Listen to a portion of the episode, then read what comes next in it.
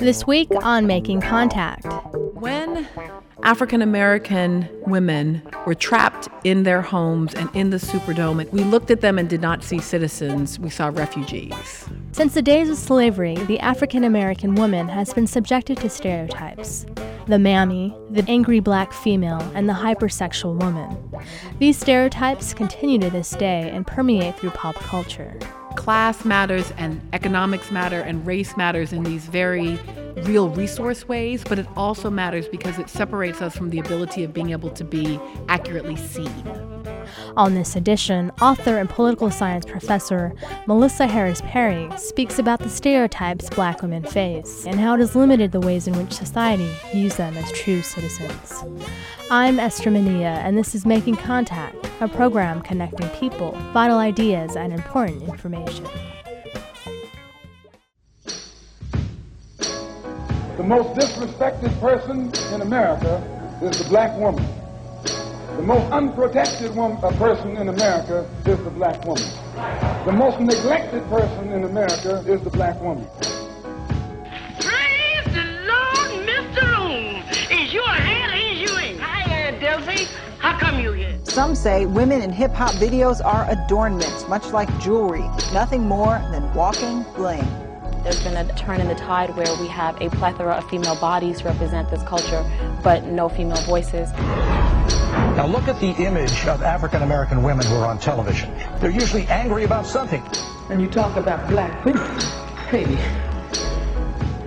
no, we haven't had it uh, this bad in a long, long time. Those are just some of the stereotypes black women face today.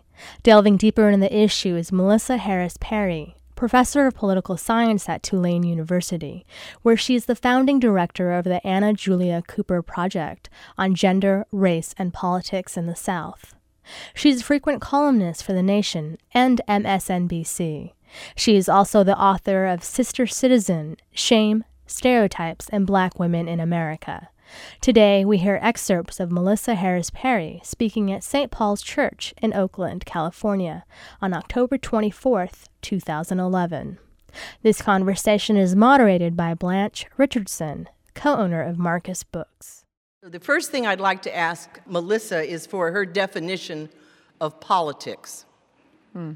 Well, so it's a quirky book because it's not about voting, it's not about holding office when I first started the book, it was about those things. It started out as a book about politics, how we might typically think of it, what it means to run for office, to try to represent the interests of African American mm-hmm. women in the electorate. And now, at least in this context, politics is more about what it means to try to be a citizen, what it means to try to do the work of either knitting together or living with the Du Boisian double consciousness. Mm-hmm of what it means to be in a black woman's body, but also think of oneself as an American citizen, and what it means to navigate the political world in the broadest sense. So, the world that is about power and resources and our social and cultural life. It's not a book so much about public policy, although public policy shows up in the text. Okay. Part of the citizenship experience, or the, the metaphor that I use throughout the book, is this idea that the politics of black womanhood is about trying to find the upright in a crooked room. It's about trying to figure out an authentic self expression, both individually and collectively, in a space that keeps giving back all of these crooked, tilted images of ourselves.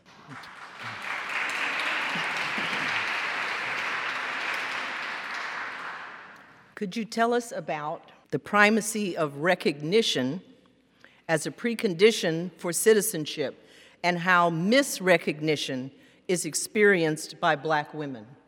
So, this is what happened August 29, 2005. So, I'd been writing a book about resource disparity, all the things black women don't have. and we write plenty of, I probably need to write three more volumes, right? Because you can write the book about Uh, the educational disparities and the health disparities and the income disparities and the wealth disparities and all of the things in terms of resources we don't mm-hmm. have that make a critical difference structurally when we're trying to do the work of politics. But on August 29, 2005, the levees failed after Hurricane Katrina in the city of New Orleans. And race and resource disparities were there. But the other critical thing that happened, the what I think is maybe the turning point moment in what has now affected the city for six years, and I think actually affected the whole country ever since this moment, is that when African American women who are poor were trapped in their homes and on their homes and in the Superdome and in the convention center, we looked at them and did not see citizens, we saw refugees. And there is nothing inherently shameful or wrong about being a refugee but it is a technically incorrect term to describe hmm. citizens who have been abandoned by their government. Refugee is a very particular term, and in fact, had they actually been refugees, they would have been more protected Right, right. under international law than they were, in fact, by being internally displaced persons. So, the reason the book gets thrown away and, and restarted and it becomes this book is I decided that for as bad as the resource disparities are, that before I could get there, I needed to back up and think about what it means to be misrecognized, to not be seen.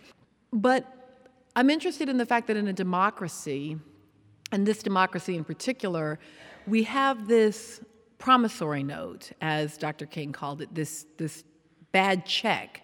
And the bad check is that Declaration of Independence that promises that there are these unalienable rights and that mm-hmm. among them are life, liberty, and the pursuit of happiness. This idea that, that in this particular democracy, human fulfillment is part of the democratic process, that being appropriately and accurately recognized is part of what it means to engage politically.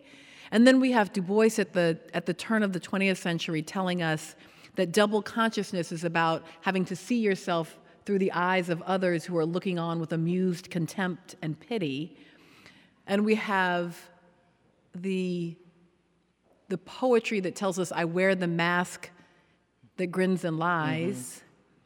And we have, even in our most fundamental policy decisions, we have Homer Plessy v. Ferguson, which, of course, establishes separate but equal for the 20th century, right? And Homer Plessy, you know, is a Creole of color from New Orleans.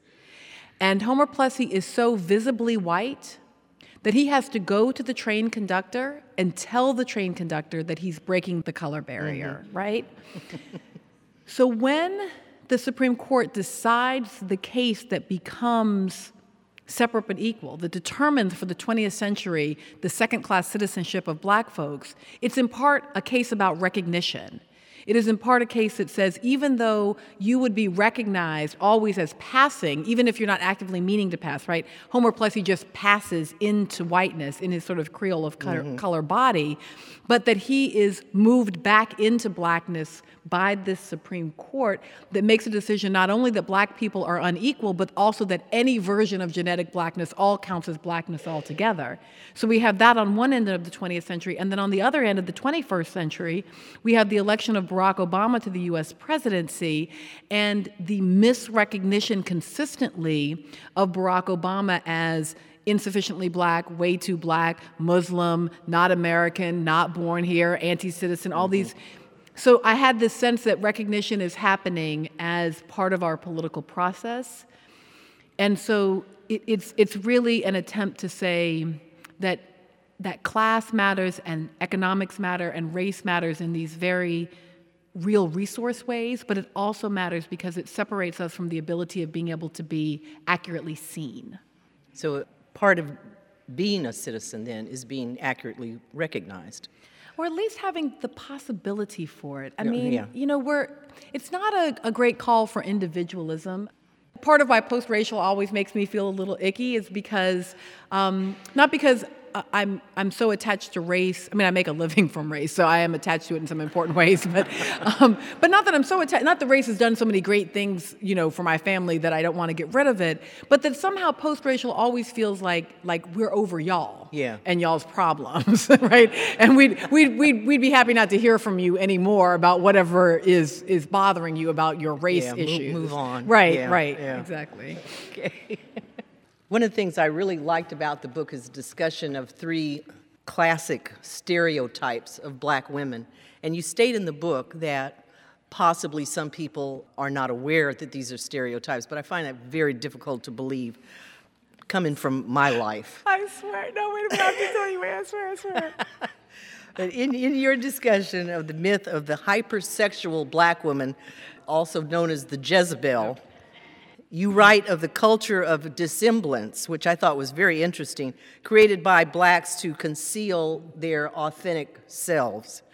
Can you briefly explain this culture and also uh, tell the audience how R. Kelly, Mike Tyson, Clarence Thomas, and the so called Hottentot Venus figure into this false stereotype? Sure.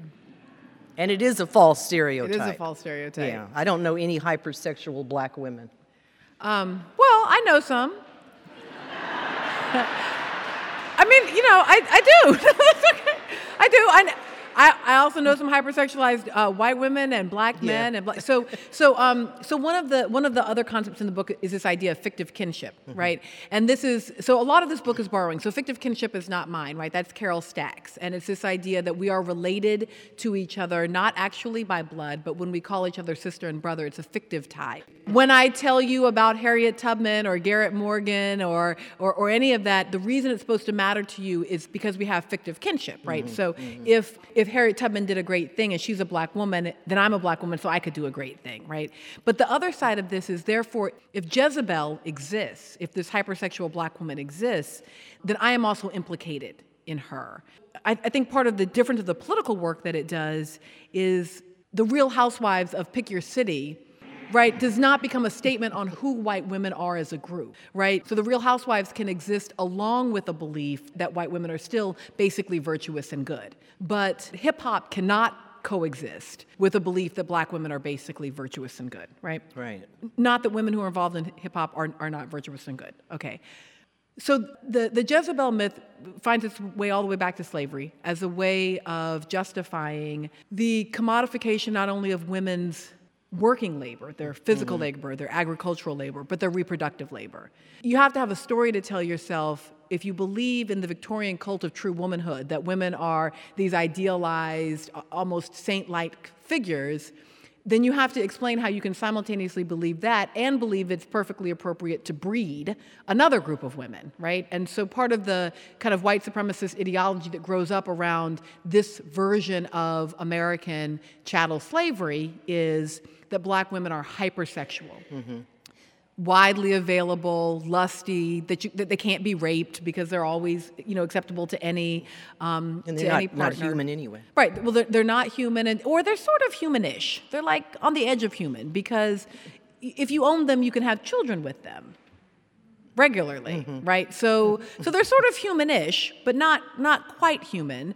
And this um, ideology or this, this myth continues not unbroken and with lots of challenges and quirkiness, but right into the contemporary era so that when you start talking about the welfare queen in the 1980s, it can resonate back. Oh, that's right, that's right. Black women don't control their fertility, right? They're not in control of themselves sexually. So we need to create public policies like involuntary sterilization. Mm-hmm and I, am glad you brought up the, the Tyson and the, the Clarence Thomas and the R. Kelly, because part of what um, I try to talk about in the book is the fact that these myths are not just created by, or not at all created by, sort of 12 white guys sitting at a table somewhere casting down aspersions on black women. They are uh, they're part of a system, and African American communities are also complicit in that system.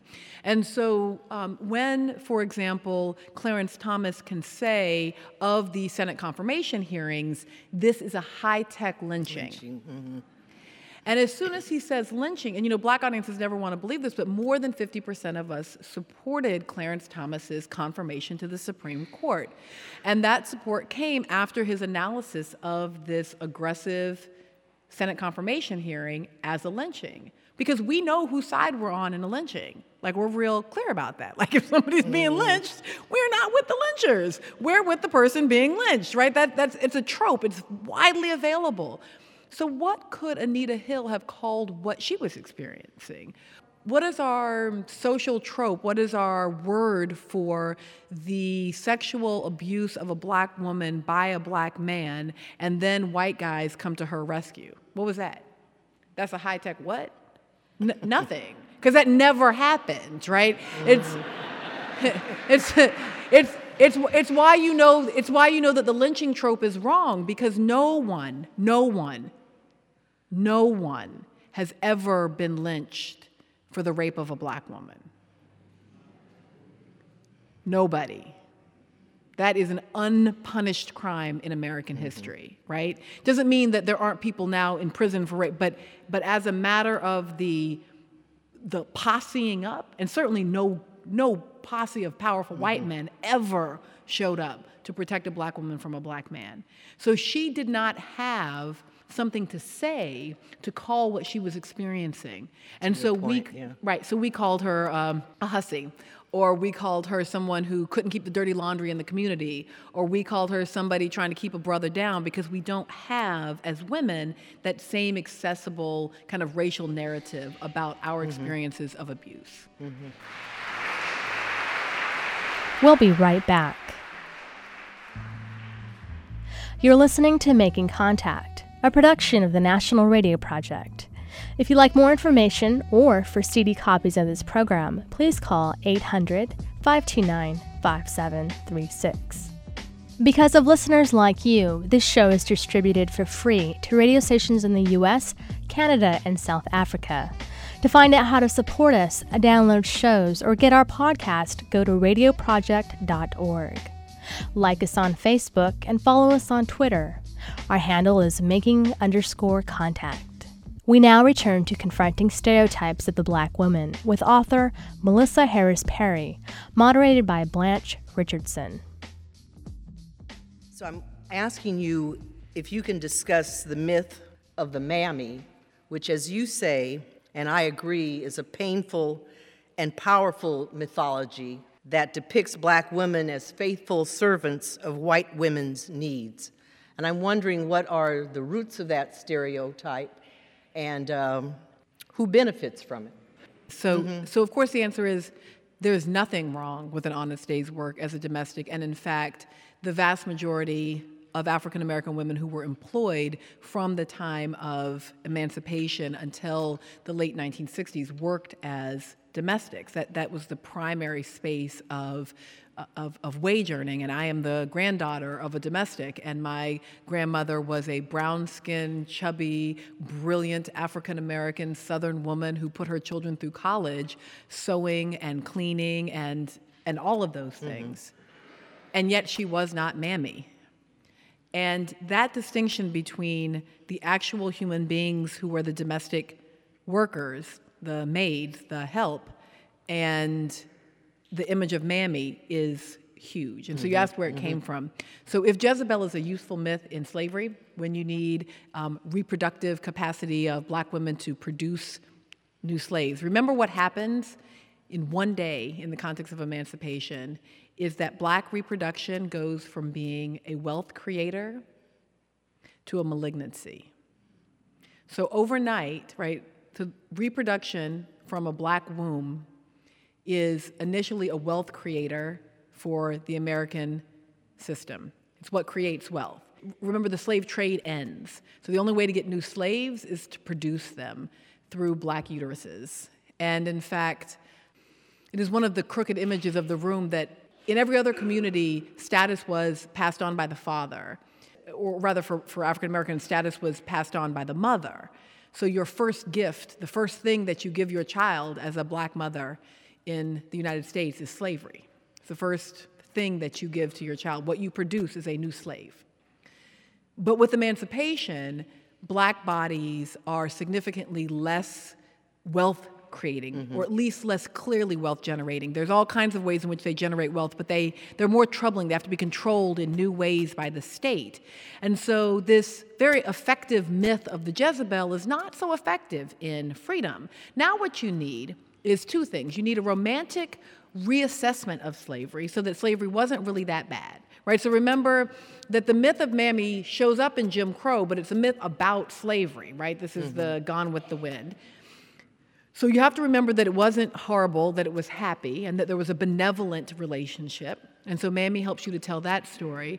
But you also now, you don't want some sexy, hot thing in the house with you and your family, raising your kids, you have to turn her into this asexual, who would ever think about touching her, mm-hmm. docile, no family of her mm-hmm. own. Ima- Now, the, the actual women who were actual domestic servants were victimized by sexual harassment, by rape, by abuse at every point, and, and by cons- so called consensual sexual relationships that were deeply, deeply problematic because of the power relationships. But we, we, we have to write all of that out and tell the Mammy story in this particular way. And so Mammy is this useful myth that shows up later. Mm-hmm. And she is, I think, the most powerful. She is everywhere because she sells cookie jars, because she became the first icon of Madison Avenue. The first modern marketing tool was Confederate nostalgia. Before marketing even existed as a concept, when, when they were first, those, the first World Fair, you remember where Aunt Jemima showed up? Aunt Jemima showed up at the World's Fair making pancakes, the actual embodied, that's, and the World's Fair was all about the creation of a new consumption mm-hmm. material, buy things. You could have the old South in a box. You could bring Mammy home and and so so watch out for her because she's not always in the body that you think. the stereotype of the strong black woman, and it's discussed at length in its own chapter, but it comes up over and over and over again through the remainder of the book. And I wonder if you can talk about the consequences of this complex and uh, very prevalent stereotype. Sure. Um, you know, I'm an interracial child. My mother is is a white woman, and my family is particularly interracial. When we think about the, the pushback against kind of second wave feminism by women, often by white women, the pushback is about wanting to retain some sense of privilege, right? So what you'll hear is you don't want true equality because true equality will mean you, you're no longer under the, the coverture, under the coverage of, of male privilege, right? No man, and so they say it in silly ways, like no man will open the door for you anymore. or they'll say it in more policy oriented ways, like, well, you wouldn't want to have to get drafted, would you? Right? These were all the, the scary consequences of the ERA. Is this idea that there is some aspect of gender inequality which is actually good for women. One of the groups who knows, of course, that that is a lie, right? Just an, that there is no way in which patriarchy covers or privileges women is women of color, and particularly black women, and particularly as embodied in the notion of the strong black woman. Because unlike white women whose position has all, often been to silence them and to make them weaker and to portray them as incapable right? So that that carries with it a whole set of problematic consequences that second wave feminism pushes back against. But the construct of black women wasn't that they were weak and incapable and ineffective. It is rather that they are super strong that they are capable of bearing all things, that they have an inherent capacity to meet all of life's circumstances all by themselves and kick adversity's butt. Now, one might think of that as very empowering, maybe even particularly compared to this notion of sort of white women as ineffective or weak or pitiful. But the fact is, when it is an imperative, when if you are not super strong at all moments, if you are not meeting all adversity at all moments, you've somehow not just failed personally, but failed the whole race. And on the question of citizenship, if you believe it is your inherent racial and gendered responsibility to meet all challenges, you might be a little less willing to put your own political concerns at the top of the agenda. Whether that agenda is a racial agenda that says we have as much right to have our concerns heard as that of black men, no matter how embattled they are, that we too are embattled Mm-hmm. and have things to talk about. Or whether it's a matter of saying that we as citizens have a right to demand of the American state things that other citizens already demand of the American state. In both ways, the imperative of strength can silence us. And you talk about just um, not serving our own needs and just even asking for for help uh, is a, sign of weakness that you're, you're you're not a strong black woman. Right? No, we are the should be. help. That's right. we are. We are the help. We don't. We don't get help. Right? We don't Yeah. ask for help. Yeah. One of the most interesting chapters, I thought, was the chapter on a notion that I really had never thought about, but it's called shaming. Can you talk a little about shaming? Yeah. So this is just quickly back to that fictive kinship idea that if the success of unrelated fictive kin, Harriet Tubman, Venus Williams, right? If their successes can reflect positively on me, then those crooked images, those negative behaviors or stereotypes or failings can simultaneously shame me what I try to do in the text is talk about how so the, the three negative stereotypes are you know the Jezebel, the the mammy, and the and the sapphire or the angry black woman. The the fourth is this attempt to push back against it with with the strong black woman, so kind of an internally created myth, which I know we don't like to believe is mythical, but is still mythical, right? That pushes back against it. But that that the challenge here is that this crooked room full of these negative stereotypes has real shaming consequences for African American women's politics. Shame is both a physiological and political reality. When we feel ashamed, we actually have a physiological response to shame. There's a body posture associated with shame, and it's not, right? and it's also not that, right? Shame is, I mean, if you think about the whole notion of a black pride movement, why would one need a pride movement except to push back against an idea of shame? The concern, though, is that things like the culture of dissemblance and the politics of respectability have been that we've attempted to manage shame by being uber respectable or super strong or dissembling who our true selves are. The danger of a shame management strategy in your politics is that it leaves out any community of people who can bring shame on the group. For example, you might fail to respond to the HIV crisis because you don't want to talk about incarceration. You might fail to demand a fair family wage for single mothers of children because you feel ashamed of the notion of Jezebel. You might not speak up against patriarchy in black political leadership because you don't want to be seen as the angry black woman. That when we're managing the shameful stereotypes, the crooked stereotypes, instead of tilting in relationship to them, we tilt so far the other direction that we actually still end up tilted rather than straight, still unable to have an authentic space to talk about and to demand for ourselves a, a set of political and social rights that other groups do feel capable of asking for themselves. Mm-hmm. Mm-hmm.